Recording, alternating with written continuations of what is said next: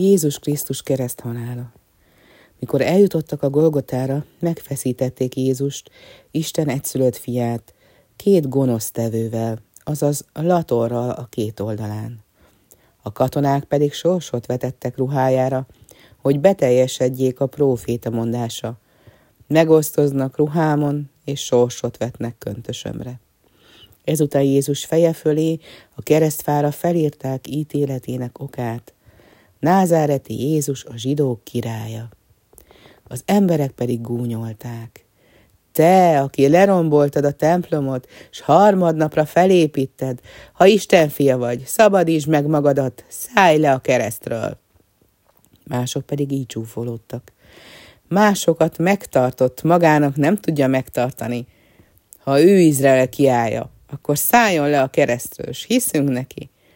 Azt mondta magáról, hogy Isten fia, hát akkor mentse meg az Isten. Bocsáss meg nekik, atyám, mert nem tudják, mit cselekszenek, szólt erre Jézus. És ekkor hirtelen sötétség borult az egész földre, Jézus pedig felkiáltott. Éli, éli, láma, szavaktáni. Azaz, én Istenem, én Istenem, miért hagytál el engem? Éli? Illést hívja talán? kérdezték némelyek. Szomjazom, mondta akkor Jézus. Erre az egyik ember vett egy szivacsot, megtöltötte ecettel, és botra tűzve felnyújtotta Jézusnak, hogy igyék. Hagyd el, mondták a többiek, lássuk, eljön-e illés, hogy megszabadítsa.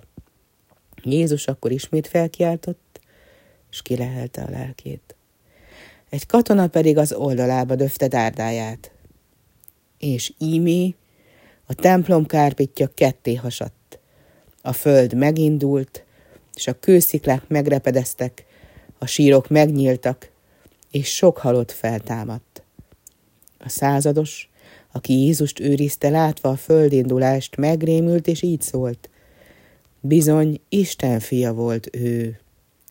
Este Jézus egyik követője, egy József nevű gazdag, arámétai férfi, elkérte Pilátustól Jézus holtestét, hogy eltemethethesse.